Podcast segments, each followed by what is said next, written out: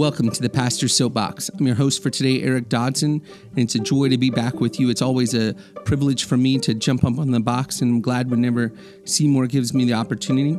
Last time I was with you, we spoke about the doctrine of the sufficiency of Scripture, and that episode is really kind of a primer on what it means, what we mean when we say that Scripture is sufficient. Today, as promised, I'm going to look at common and prominent objections or challenges to this doctrine, the sufficiency of Scripture. Now, last time I told you at the beginning that I think this is a doctrine that is probably one of the most attacked, most misunderstood, and most neglected doctrines in the church today. And it is so to our detriment. When we don't understand and fully grasp and affirm the sufficiency of Scripture, the church is hurt by it. And so today, I want to make that case by discussing some of these objections, some of these challenges, some of these things that undermine this the belief in the doctrine of the sufficiency of scripture. And as I do so, I want to challenge you, the listener, to really examine yourself. Some of the things that we are going to discuss today may be familiar to you, and you maybe have never thought about it before as a challenge to the sufficiency of Scripture, but I hope to show you that these things are, and I hope you will examine yourself and seek the Lord, seek His wisdom, and how you can defend yourself from errant doctrine that would undermine and really negate the power of God's word in your life. So, we're going to dive right in. The first and most common objection, and probably the one that is most obvious, is that of liberalism. Now, this doesn't always come to us in an obvious, forthright way rarely will you see people, especially in the evangelical church, who stand up and say, I'm a liberal, I deny the sufficiency of Scripture. Instead, you'll hear this cute cliche, this, this cute saying that you've probably heard many times. Are you ready for it? Here it is All truth is God's truth. Now, listen to that. When I say it again, just listen to it. All truth is God's truth. It sounds good, right? It sounds cutesy and cliche. It's become a cliche for a reason because we just accept it without even thinking about it. But, friend, I want to tell you that there's a great danger in just accepting this idea that all truth is God's truth and not really thinking about what it means. You see, what this idea does, and it is a liberal idea, don't be mistaken, what it does is it elevates mankind's subjective, and keep in mind, mankind's fallen observations of general revelation to the same level of authority and the same level of power as the scripture. And friends, that's really the best case scenario. This idea of elevating it to the same. In truth, what this is is a, is a way for evil spirits and powers of this world to use a cute sounding cliche to convince people to adopt beliefs that are contrary to Scripture. You see, we can't use our view of revelation around us, the general revelation of God, and think that because we see something in general revelation and we want to esteem general revelation as a revelation of God and think that's on the same level of Scripture. What we observe in the natural world is our fallen observances of a fallen nature. And so we can't elevate those things to the same level of Scripture, even if we hide behind a cliche all truth is God's truth. That's a dangerous way, a dangerous in a very slippery slope into liberalism. And I would encourage you, if you've adopted this view before, remember what we talked about. Maybe even go back and listen to the last episode on with a primer on the sufficiency of Scripture. God's word does tell us in Psalm 19 that general revelation, that creation does tell of the glory of God. It does reveal his glory. It reveals God's glory in such a way that man is without excuse to seek him and to acknowledge him.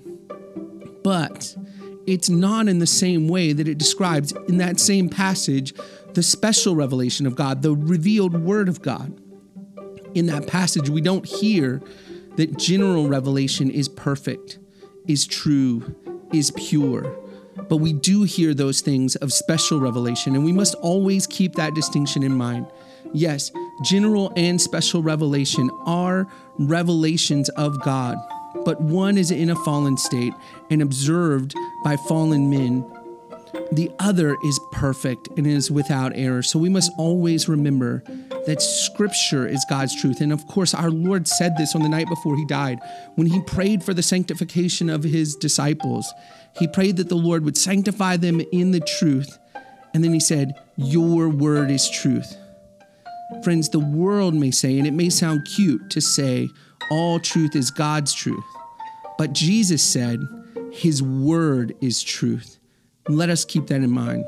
The second prominent challenge that I see, and this one may be more uh, more prominent in the church, particularly the evangelical church, and it's very insidious. It's very deceptive, and that is pragmatism. What pragmatism does is it claims an acceptance of the sufficiency of Scripture, and may people who are pragmatists may genuinely believe that they accept the sufficiency of Scripture, but they abs- that, but they assert along with that that sometimes man's preferences and proclivities should determine how the truth is understood and how the truth is delivered. Let me say that again. What pragmatists do often in the church is that they claim an acceptance of the sufficiency of Scripture and often genuinely believe that. But they assert, sometimes directly and sometimes more passively, that man's preferences and his proclivities should determine how the truth is to be understood or delivered. In the best case, this is a genuine desire for evangelism, a genuine desire for the Great Commission to be accomplished and for everyone to be reached. But that usually leads to a dangerous lack of depth in doctrine, and it overvalues our ability to reach people. Friend, this doctrine or this approach may seem humble, it may seem like, you know, I'm just doing everything I can to reach people, so I adopt these pragmatic philosophies. But it's truly not a humble position. What it is, is it's elevating our ability to reach people, our ability to convince them, rather than recognizing that the power is in the gospel. The power is in the word of God. So while this approach may seem humble and genuine, it's really deceptively prideful. And I would encourage you to analyze yourself here if this is what you're doing, if you're thinking, if I just make the best argument and if maybe I soften the edges of scripture just a little bit, they'll come to know the Lord. Friends, don't be so prideful. Now, that's the best case, is this genuine idea of wanting to save people. But just like with liberalism, in the worst case, this just provides a facade by which evil powers and spirits are hidden. They hide themselves in compassionate sounding arguments and oppose the faithful proclamation of the truth. The church must be on guard against pragmatism. This is really everywhere in the evangelical movement today. The third common and prominent objection that I want to talk to you about today is the charismatic movement. Now, this movement undermines the sufficiency of Scripture in a few ways. First, in a misguided view of so called continuation of prophecy. What is often uh, called continuationism and the continuation of prophecy. Now, there I know that there's a spectrum of these things, but it really does rely on the idea that God is continuing to reveal Himself in words through fallen men.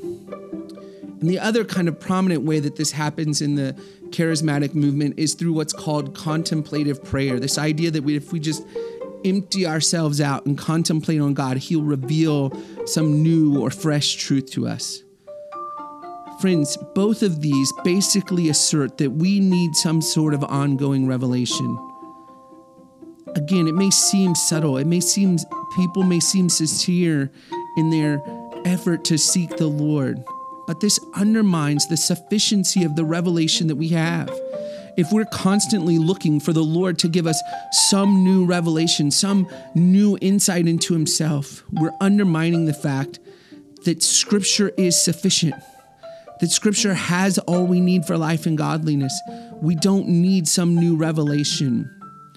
We need the sufficient word of Christ. And friends, this also leaves us dangerously open for all sorts of paganism and mysticism to be disguised in Christian lingo. Again, the main thing here is the charismatic movement will tell you and will always be seeking some new revelation. We have the all sufficient revelation. We don't need a new revelation from the Lord. We have his perfect revelation. Now, the last and probably most dangerous and I think most deceptive way of undermining a, a, confession of the sufficiency of Scripture, and really in this last category will overlap with what we've talked about before. But the most dangerous thing I see that's attacking a true belief and a true embrace of the doctrine of sufficiency of Scripture in the church today is an integration of worldly philosophies we believe that we can bring worldly philosophies along with the scripture and use those to serve and to build up the church. And what the danger here is, is that those philosophies always end up taking over scripture. I want to show you this from a passage that I preached recently at our church in Elgin, Texas, from Mark chapter 7. In Mark chapter 7, the Pharisees come to Jesus and they're confronting him over the fact that his disciples have eaten with unwashed hands. And I want you to listen to the rebuke that Jesus gives to those Pharisees. Mark chapter 7, beginning in verse 6. And he said to them, Rightly did Isaiah prophesy of you hypocrites, as it is written, This people honors me with their lips, but their heart is far away from me. But in vain do they worship me, teaching as doctrines the precepts of men neglecting the commandment of God, you hold to the tradition of men. He was also saying to them, You are experts at setting aside the commandment of God in order to keep your tradition. For Moses said, Honor your father and mother, and he who speaks evil of father or mother is to be put to death.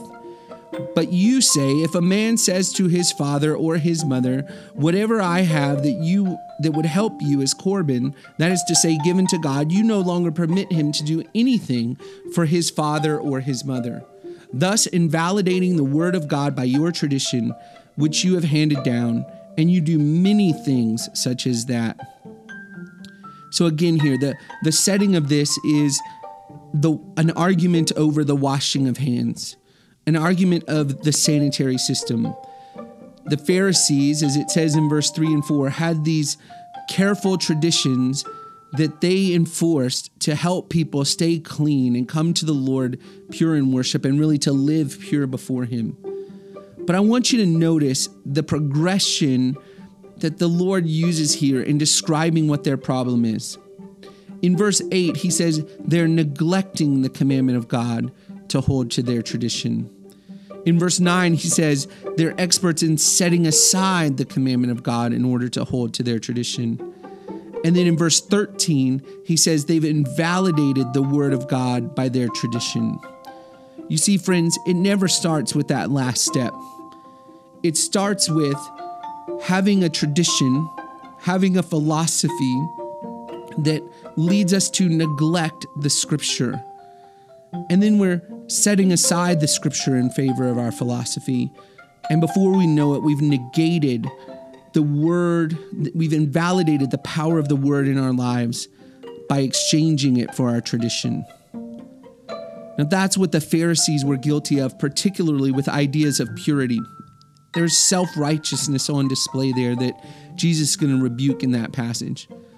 But how do we see this in our world today? How do we see the adoption of man's traditions that leads us to neglect, set aside, and eventually negate the Word of God?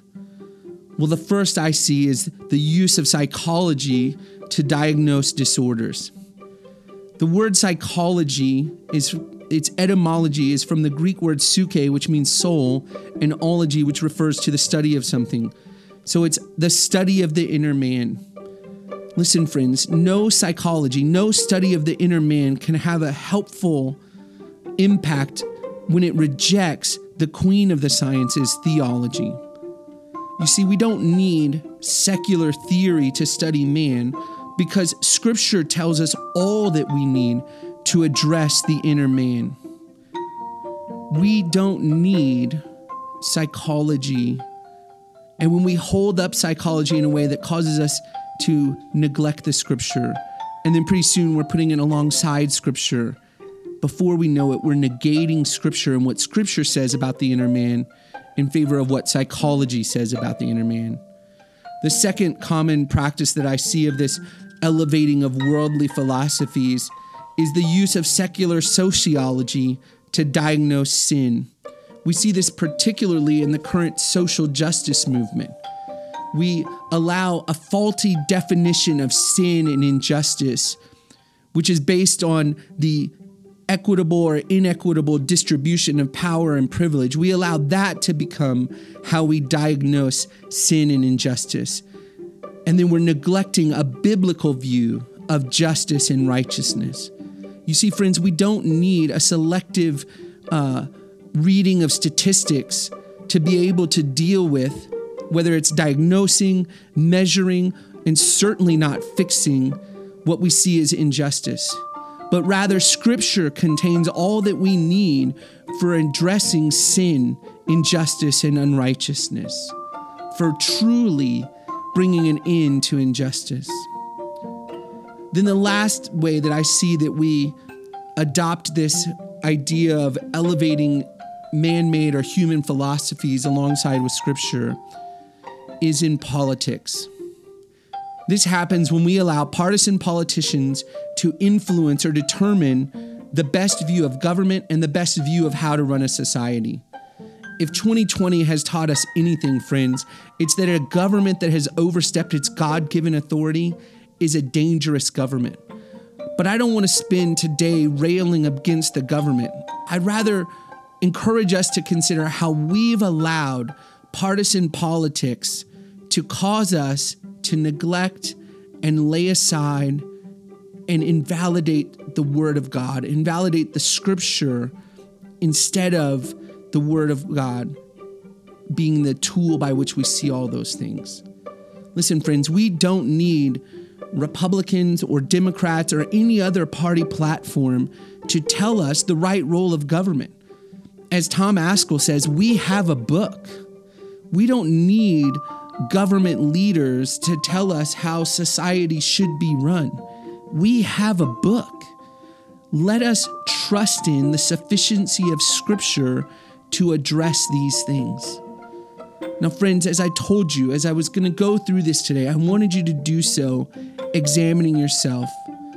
There could be many other specific examples listed, but as I wrap up, I want you to think about this and I want you to pray about this. In what ways are you being deceived by cute clown sounding cliches like all truth is God's truth?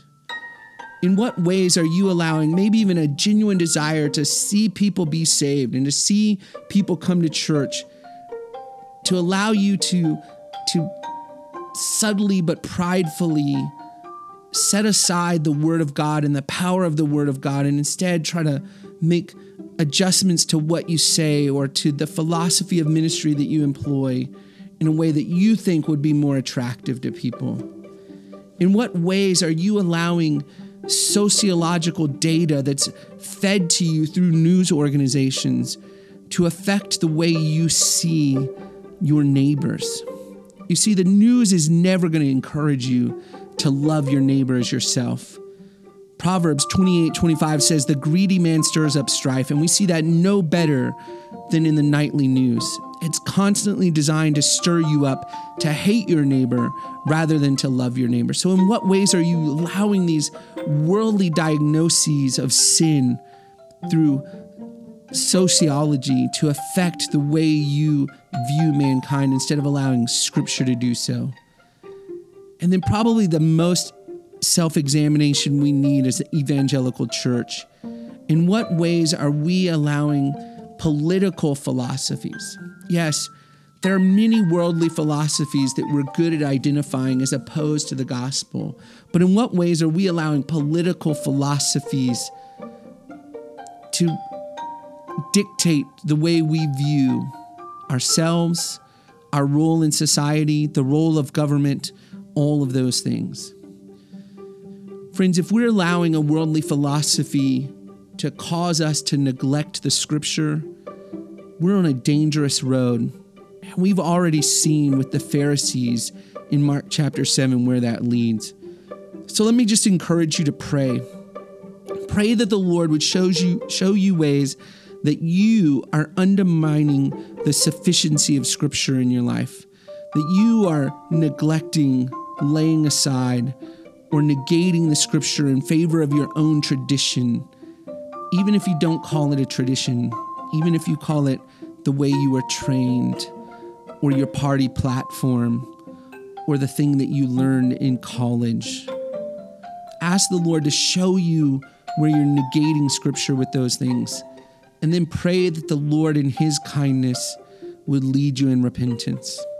I believe if the evangelical church will once again commit itself to a true understanding of the sufficiency of Scripture and be on guard against those the ways that we're allowing these challenges and these uh, contradictions to the sufficiency of Scripture to influence us, to lead us to neglect the Scripture, that we'll see great growth in the church in terms of our sanctification and in terms of our ability to serve as faithful witnesses to the world, which we're all called to do.